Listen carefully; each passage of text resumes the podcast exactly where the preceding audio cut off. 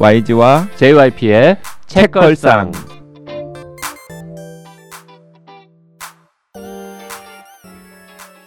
책에 관한 걸쭉하고 상큼한 이야기 YG와 JYP의 책걸상이 찾아왔습니다. YG 강량구입니다. JYP 박재영입니다. 박평 박혜진입니다. 이번 주에는 엘리 스미스의 가을 읽고 있습니다. 사계절 사부작 네. 네, 브렉시트 이후 영국 사회를 그리는 큰 프로젝트의 첫 번째 작품. 2016년, 2017년, 18년, 19년, 20년까지. 음. 음.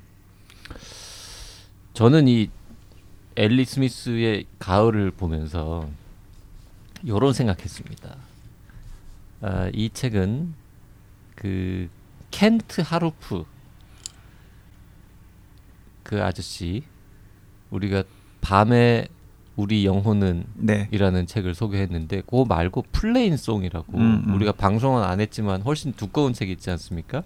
그 플레인송이 약간 재밌긴 한데 약간 좀 느리고 음. 지루하고 페이지 수에 비해서는 지루하진 않는데. 어 약간 그 극적인 사건이라고 네, 할 스토리가 만한 게 좀 없죠. 음, 적죠. 음, 음, 페이지 음. 수에 비하면 스토리가 좀 적어요. 하여튼 책은 되게 우아하고 약간 고급진 느낌 이런 게 있어요. 그 켄트 하루프의 플레인 송이 떠올랐는데 그 플레인 송에서 어 우아함을 한 30% 올리고 어, 지루함을 한 20% 늘리고 스토리를 한 30% 빼면 음. 그러면 앨리스 미스의 가을 정도 될 잠깐 잠깐 하나씩 하나씩. 우아함을 30% 늘리고 응. 지루함을 한 20%또 추가하고 지루함을 추가하고 음. 스토리는 한 30%를 없애버리고 음. 네. 스토리 30% 없애면은 지루함을 그냥 두 배로 올리시면 그 그런데 지루함도 30% 20%보다 더 올려야 되나? 근데 그 음. 놀랍게도 그 켄타로프의 밤에 우리 영혼을 번역한 선생님이 김재성 선생님인데 그게 누군데요? 번역가 김재성 선생님이 네. 이 앨리 스 미스 이거 번역자야? 번역자예요. 오 진짜네. 네. 아 이분은 이런 거 좋아하시는구나 이렇게. 그래서 그 느낌이 비슷하다라고 하는 이야기를 딱 할 때마다 네. 약간 그럴 수 왜냐하면 이게 아무래도 출판사에서 아. 의뢰도 했겠지만 본인도 번역자의 음. 색채도 약간은 들어가니까. 그렇기도 하거니와 그리고 번역자가 책을 픽할 때도 내가 이 책을 할까 말까 음. 이런 것들을 좀 고민을 하시지 않겠어요? 너무 절묘한 발견이다. 네, 음. 그래서 저는 이 번역자 김재성 선생님이 지금 서울대 영문과 졸업하고 나서 캘리포니아에 거주하면서 출판 기획하고 번역을 하고 있는데 그러니까 막 되게 그 밭아가지고 막 이것저것 하시는다기보다는 음. 좀 본인이 소개하고 싶은 소설이나 음. 본인이 번역하고 싶은 소설들 같은 것들을 좀 느린 호흡으로 번역하실 수도 있겠다라는 음. 생각이 드는데 음. 그런 맥락에서 보면은 이 밤에 우리 용호는이랑 이 앨리스 스미스의 사계절 사부작 시리즈가 굉장히 절묘하게 딱 맞아 떨어지는 사부작 거죠. 중에서 어, 가을하고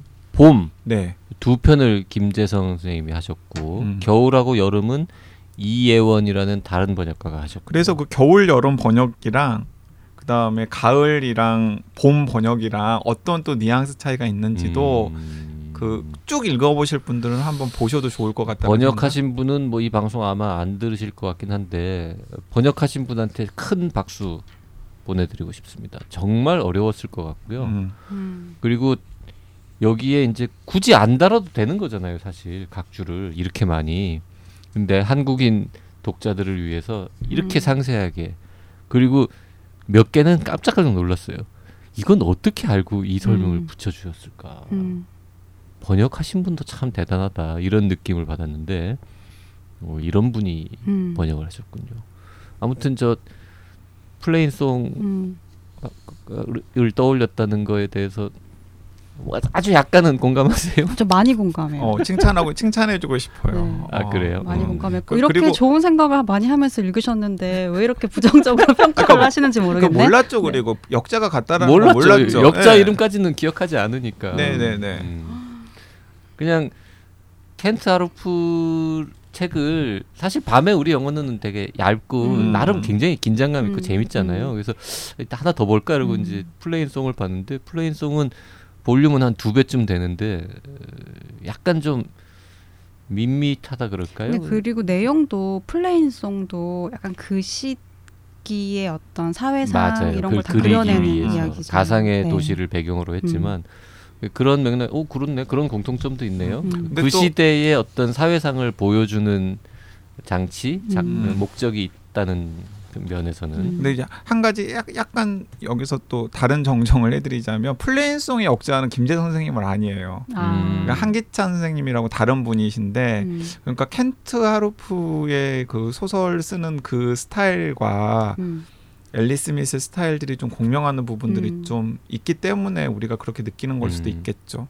속도감이 좀 그렇군요. 비슷한 것 네, 같아요. 속도감은 좀 음. 비슷해요. 말수도 많은 건 아니에요. 그러니까 네 권을 써서 수다스러울 것 같지만 말수가 많은 소설은 아닌 것 같아요. 근데 하지만 앨리 스 미스 소설이 좀 더 신경질적이라는 생각은 들지 않았어요. 예민하죠. 예민해요. 음. 음, 예민하죠. 그 음. 맨 우리 우리 이거 이야기를 하죠 이제 음. 이 소설에는 딱 두 사람이 세 사람이 등장합니다. 굳이 따지자면? 엘리자베스. 뭐 어쨌든 중심 인물은 두 사람이에요. 음. 데니얼 글럭이라고 하는 어 아흔은 많은 아흔은 넘은 게 확실하고요. 음. 100세가 됐는지 안 됐는지가 사람들 사이에 미스터리인 요양원에 누워 있는 음. 노인이 할아버지. 할아버지가 음. 이제 한 등장인물 중에 하나고요. 그리고 음, 굉장히 다양한 연령대의 엘리자베스가 등장을 합니다. 음. 엘리자베스 디맨드. 엘리자베스 디맨드라고 하는 여주인공인데 여덟 살 때부터 현재는 한 30대 한 초중반 정도. 초반 뭐 그 정도 느낌이죠. 네. 그리고 30대 초중반의 엘리자베스는 어 사학자예요. 미술 미술 사학. 사학자. 미술사학. 근데 되게 오래전 미술에 천착하는 게 아니라 1950년대 60년대의 팝 아티스트들의 활동 뭐 이런 것들에 대해서 논문을 썼고 그리고 대학에서 그 뭐 비정기적으로 강사, 강의하는 네. 시간 강사 같은 음. 느낌이죠. 네, 지금 네. 미술사를 전공한 대학의 시간 강사가 음. 현재 모습. 근데 데니얼 글럭이랑 이라는 이제 100세 가까운 이 노인과 지금은 30대 초반인 엘리자베스 사이에는 어떤 인연이 있냐면 일단 옆집에 살았던 인연이 있고 어렸을 때 예, 데니얼 글럭과 엘리자베스네 집이 그러니까 이웃이었던 어, 엘리자베스는 8살, 데니얼은 뭐 한뭐80 혹은 뭐 음. 70대 후반 이쯤 됐을 때 아니죠 93년이니까 처음 만난 게 93년이고 여기에 무대는 2016년이니까 그러면 한 70 정도 되고 8살 때 예, 한 만났고 60대 70대 정도였을 어. 때그 8살짜리 그러면 엘리자베스도 30대 후반 정도구나 지금 음. 현재는. 음. 엘리자베스가 93년에 8살이었을 때 이제 둘이 만났는데 그때 옆집에 살았었는데 그때 엘리자베스가 학교에서 93년에 8살이었다고요? 어, 박평나이네. 맞아요. 아, 학교에서 숙제를 받아요. 저도 음. 박평나이 생각했어요. 음. 학교에서 숙제를 받아요. 어떤 숙제를 받냐면 이웃 사람과 인터뷰를 해야 하라. 음. 음. 그러니까 이웃에 흥미를 느끼는 이웃과 인터뷰를 해오는 숙제를 내준 거죠. 음. 그래서 엘리자베스가 엄마한테 엄마 나 옆에 옆집에 사는 할아버지한테 가서 인터뷰할 테니까 소개시켜줘 이렇게 이야기를 하니까 그 엄마가 아니 늙은 호모 음. 그러니까 그 마을에서는 이 데니얼 글럭이라고 하는 할아버지가 혼자 사는 게 좀 괴이하기도 할 뿐만 아니라 약간 나이가 든 동성애자라고 음. 딱지가 붙여져 가지고 좀 사람들이 거리를 두는 그런 분위기가 음. 있었던 것 같아요. 음. 그래서 엄마가 야야 뭐 그 할아버지가 너한테 무슨 짓을 할 줄 알고 뭐 등등의 그런 막 방해 공작을 펼치면서 못 만나게 하는데 어쨌든 간에 또 이 엄마가 또 다리를 놓아가지고 결국에는 그 엘리자베스와 그 글럭 사이에 시간을 초월한 우정이나 유대감 같은 게 만들어지죠. 음. 그런데 그 엄마는 어 아빠 없이 아이를 키워야 되는 상황이라서 계속해서 일터를 나가야 되기 때문에 끊임없이 누가 이 엘리 어린 엘리자베스랑 놀아주고 봐줘야 되는데 그 놀아주고 봐주는 역할을 그 옆집에 이제는 어느 정도 친해진 그 데니얼 글럭이라고 하는 할아버지가 하는 거죠. 그래서 그 데니얼 글럭이 동네 이곳저곳을 손잡 엘리자베스 손을 잡고 다니면서 엘리자베스에게 자기의 화려했던 시절의 이야기들을 막 해주는데 음. 그 화려했던 시절의 이야기들 중에서 야 내가 예전에 알았던 굉장히 멋진 여성 음. 화가가 있는데 그 여성 화가가 그린 그림 중에는 이런 이미지의 그림들도 있었어 이런 이미지의 그림들도 있었어 근데 그 여성 화가가 누구냐면은 지난 시간에 우리가 얘기했던 그 폴린 보티인 거죠.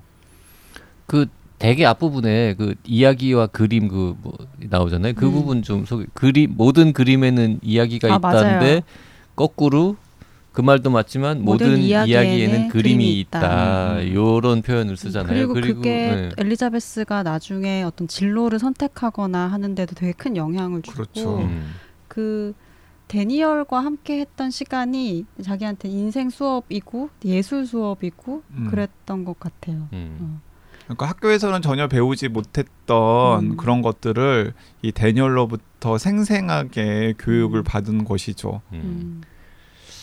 그래서 이제 어, 시점은 뭐 좀 왔다 갔다 합니다. 여덟 살 때 얘기도 나왔다가 뭐 모르긴 해도 뭐 열두 살 때 얘기도 있을 것이고 열여섯 살 때 얘기도 나올 것이고 20대도 나오고 30대도 나오고 이런 식이죠. 약간 저- 명확하진 않죠. 네, 근데 계속 어쨌든 옛날에 계속 앨리스와 왔다 갔다 왔다 갔다 해- 해요. 예. 주로 이제 아주 어릴 때 여덟 살 아홉 살열살때 앨리스 엘리자베스와 지금 현재 엘리자베스가 제일 많이 나오긴 하는데요. 어쨌든 이제 세월이 흐르고 흘러서 이제 백살이 다 됐으니까 할아버지는 요양원에서 쭉 잡니다. 음. 쭉 자면서 어, 꿈도 꾸고 그리고 그 꿈 이야기가 그 바루도의 링컨스러워요. 맞아요. 그게 좀 판타지적이죠. 예. 그리고 뭐 가끔 깨고 음. 예. 그리고 이제 엘리자베스가 가끔 문병 가면 또 만나서 어, 옛날 얘기 좀 하고 음. 근데 사실 옛날 이야기를 할 수는 없죠. 왜냐하면 그 내내 잠들어 있어요. 아 깨는 장면 안 나옵니까? 깨는 장면은 딱 한 번 나와요. 한 번밖에 안 계속 나오던가? 그러니까 의식 속이죠. 어떻게 보면 네. 뇌 속에서 벌어지는 그래도 한 번보단 더 나왔던 것 같은데 아, 그게 딱 한 번 나옵니다. 그게 음. 아프기 전에 젊은 상대적으로 네, 젊을 네. 때 대화를 자꾸 음, 들어서 음. 내가 음, 그런 음. 생각하는 거군요. 그러니까 엘리자베스가 그 어렸을 때 그러니까 뭐 여덟 살이었을 때 10대였을 때뭐 10대 중반이었을 때 계속해서 교류를 하면서 엘리자베스에게 여러 가지 자극과 영향을 주고요. 그런 영향과 자극을 준 내용들이 이 소설 곳곳에 등장을 하고 이제 그런 부분들이 그 지난 시간에 JYP가 약간 좀 장애물처럼 느껴지는 대목들인 거죠. 이야기가 막 사건이 전개되는 게 아니니까. 네, 사건 회상. 예, 그리고 또 그걸 아는 사람들이라면 훨씬 더 그 풍부한 의미로 이해를 할 수가 있는데 음. 모르는 사람들은 그냥 사람의 이름이거나 음. 아니면은 뭔가 이미지로만 딱 국한해서 음. 제한적으로 음. 제한적인 의미만 할 수 있으니까 애초에 작가가 의도했던 그런 재미를 느끼지 못하는 수가 있는 거죠. 음. 그리고 이 책은 천천히 본다고 의미를 더 이해할 수 있는 성격도 사실 아니에요. 음, 음. 찾아보면서 봐야 네. 돼요. 음. 그리고 찾아봐도 이해 못하는 부분도 분명히 있을 음, 거고 음. 우리는 그런 측면이 조금 이제 장애물이긴 한데 음 정말 되게 우아하고 근사하긴 합니다. 그리고 한국에서는 이런 스타일로 어, 쓰- 쓰인 작품을 내가 본 적이 있던가? 음. 사실 뭐 귀신 씨나라 까먹는 이야기 쓰는 분도 많고 음. 뭐 되게 좀 어렵고 되게 우아하고 이런 것도 많고 뭐 잘 좀 읽기 힘든 난해한 작품으로 유명한 작가들도 한국에도 많이 있죠. 음.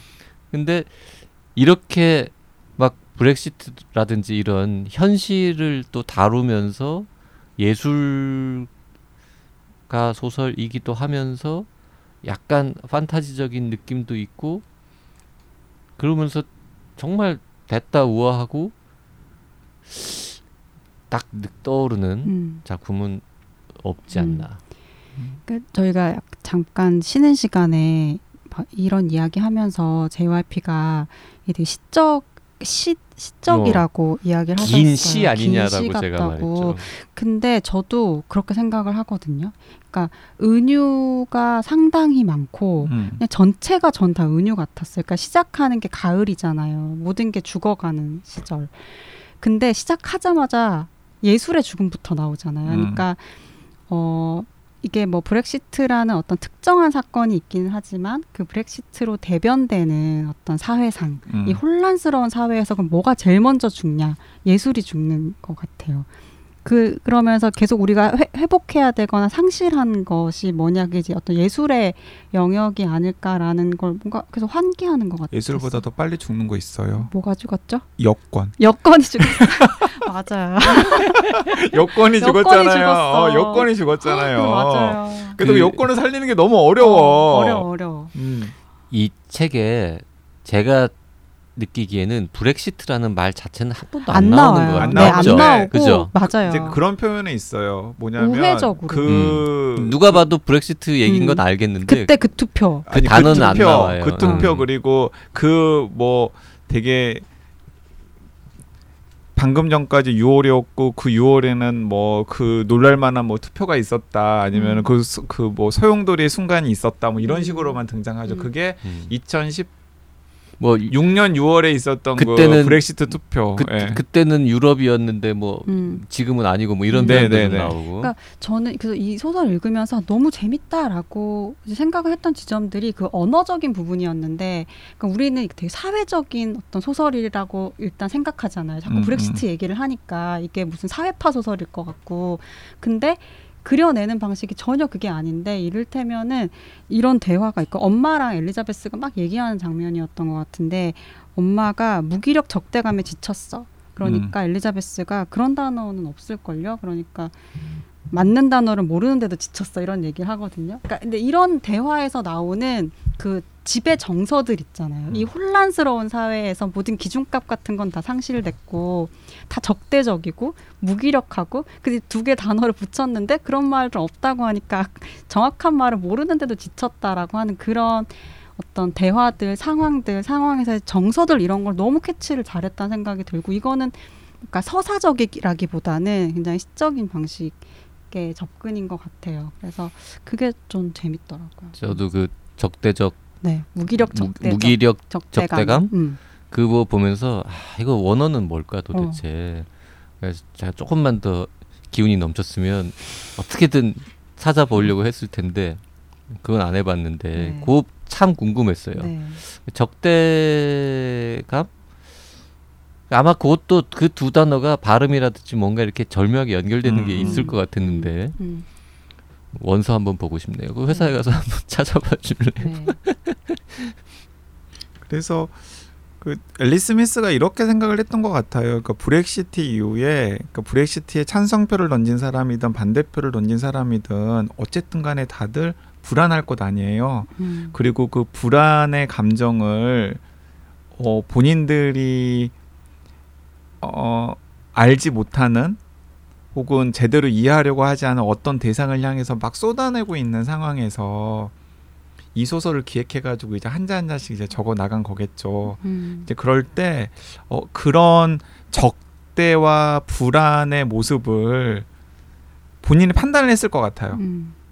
어떤 식으로 보여줄까를 생각을 하다가 오히려 시처럼 보여주는 게 음. 사람들로 하여금 지금 우리가 어디에 서 있는지를 음. 더잘 느끼고 생각할 수 있게끔 도움을 줄 수 있지 않을까? 음. 라는 생각을 해서 이런 선택을 한 것 같고 음. 그게 이 시공간을 한참 건너온 우리가 읽기에는 어떤 면에서는 고개가 끄덕여지기도 하지만은 어떤 면에서는 조금 거리감이 생기는 음. 요인 이겠다라는 생각도 음. 들어요. 음. 그러니까 그 현장에 딱 들어가 있는 사람이라면 아마 어 훨씬 더 앨리 스미스가 이 엘리자베스와 그리고 글럭을 통해서 또 엘리자베스 엄마와 또 엄마의 또 친구가 나오잖아요. 나오죠. 네, 그러니까 이 네 명이 사실은 중심 인물이라고 할 수 있는데 그리고 여권 접수하는 우체국 직원 뭐 이런 분들 우체국 직원도 두 번 나오, 두명 나오죠. 아, 두 명 나오죠. 남성과 여성 음. 나오는데.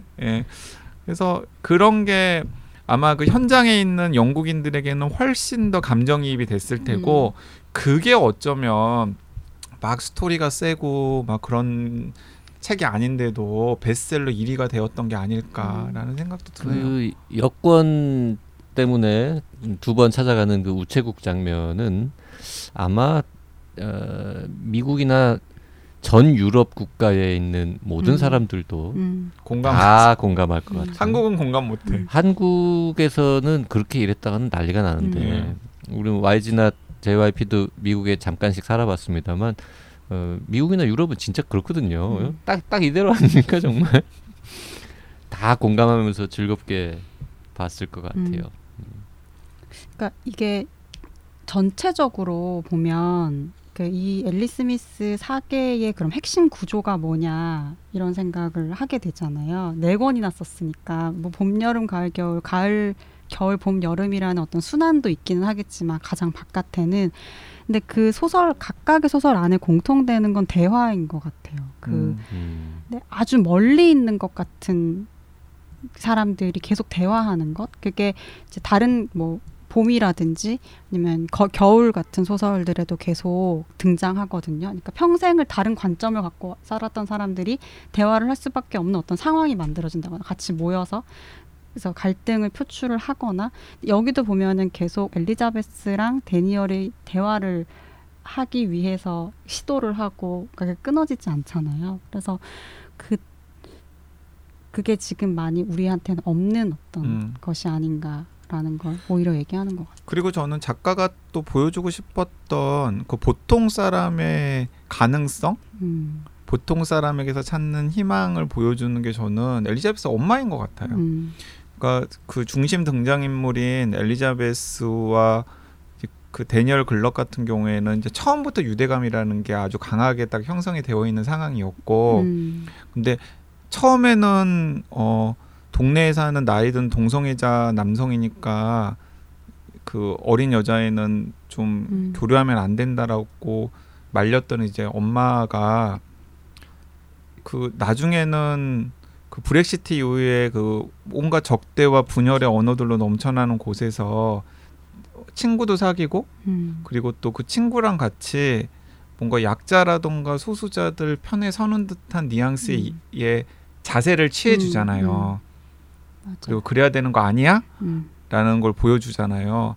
그러니까 그게 어 뭐 처음부터 그런 뭐 포용이 강하고 그 다음에 음, 뭐 연대를 하고 있었던 소수자들뿐만 아니라 이런 엘리자베스 엄마 같은 보통 사람이 선입견도 그런 대여- 어, 사람 그랬던 그랬던 사람이 이제 그런 대열에 동참하게끔 하는 게 필요하지 않나라고 음, 음. 하는 저자의 음. 바람 음, 같은 것들이 또 그 엄마를 통해서 오히려 음. 드러나는 게 아닌가 싶다라는 맞아요. 생각도 들었어요. 음. 계절이 계속 바뀌는 것처럼 예. 이 소설도 각각 소설 안에서 인물들이 서서히 음. 조금씩 그 바뀌는 자리가 바뀌고 이런 것들이 그리고 또 막또 공통되네요. 음. 너무 답답한 게 아니라 약간의 또 그 사람들을 소소하게 행복하게 해주는 요인들도 있잖아요. 음. 그리고 결말도 마음에 들었어요. 예, 결말도 음. 음. 나는 사실은 이제 보면서 야 이렇게 우아하게 갔는데 결말은 음. 되게 뻔하게 끝나면 그것도 약간 별로겠다 이런 음. 느낌이고 사실은 누구나 예측 가능한 결말은 정해져 있는데 음.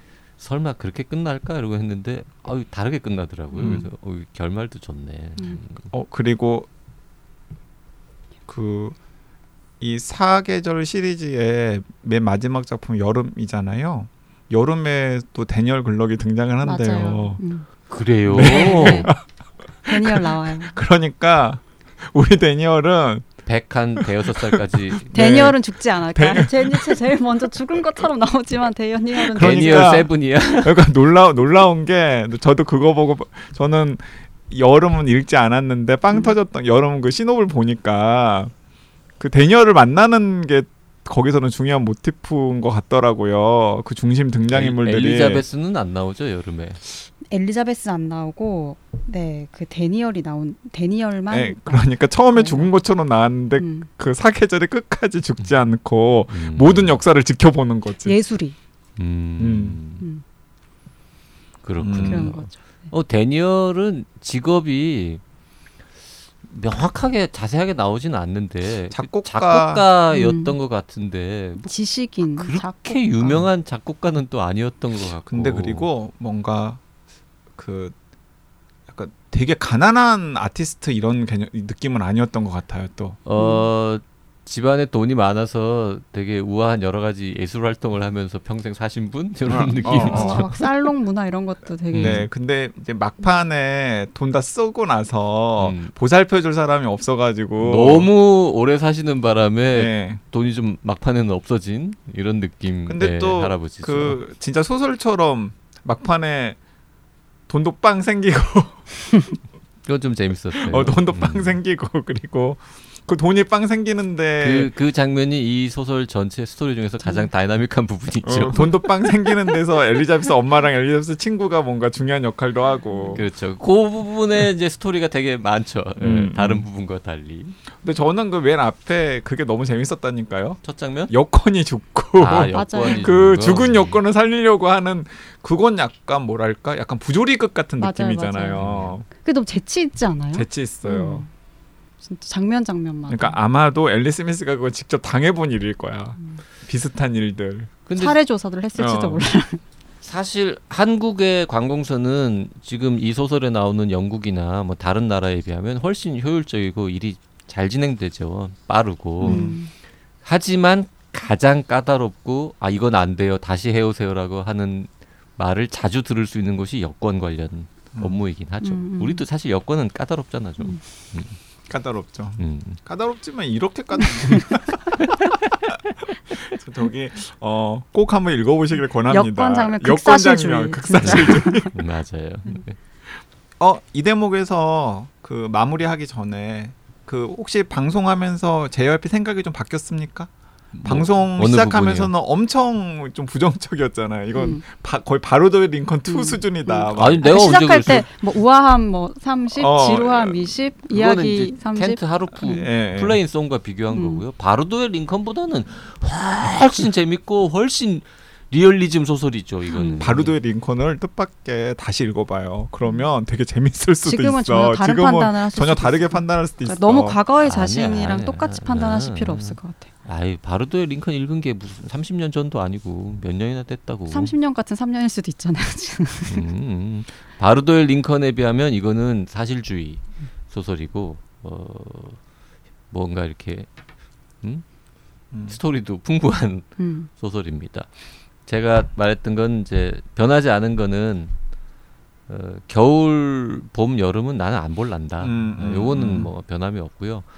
어, 지금 보다 보니까 내가 처음에 초반에 이제 이것저것 보면서 아 이거 좀 내 스타일이 아닌 것 같아라고 하면서 약간 책 자체에 대한 애정이 좀 줄어들어서 조금 대충 보지 않았나. 음. 좀 다시 생각해보고 하니까 시간도 많고 조금 더 내가 열린 마음을 가지고 좀 더 찾아보면서 좀 차분하게 읽었으면 조금 더 어, 이 소설의 진가를 더 많이 발견할 수 있었겠다. 뭐 그런 정도의 느낌은 좀 드네요. 얘기 나눠 보니까. 음. 그 저는 이 가을을 약간 마음이 스산할 때 읽었거든요. 음. 그 제가 쭉 그렇잖아 요새. 아 요새 쭉 스산하죠. 요새 쭉 스산한데 사실 브렉시트 이후에 영국과 지금의 대한민국이 뭐 그리 다들 다른가.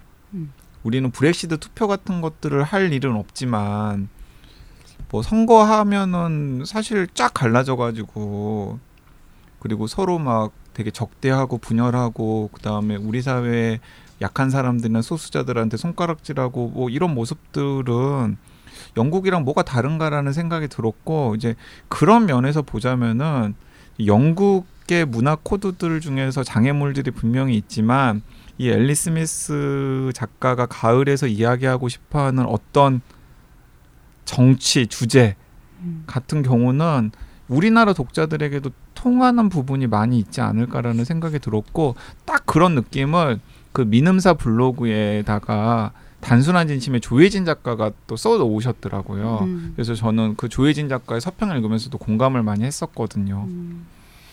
그 봄, 여름, 가을, 겨울 이제 책이 네 권이니까 표지도 네 개가 필요할 거 아닙니까?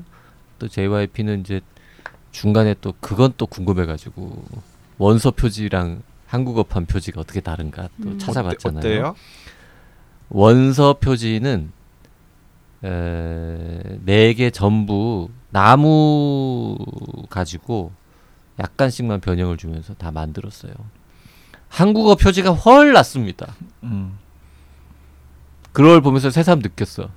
영국에서는 음, 표지를 열심히 안 만들어도 될 만큼 유명한 작가인가 보다. 음, 앨리스 음. 미스밖에 없죠. 그 표지 네. 보이는 게 어, 음, 색깔이랑. 음. 음. 네, 우리나라 출판사는 정말 공들여서 표지에 신경을 써, 썼죠. 음. 표지 네. 예쁘게 잘 만들었다. 음.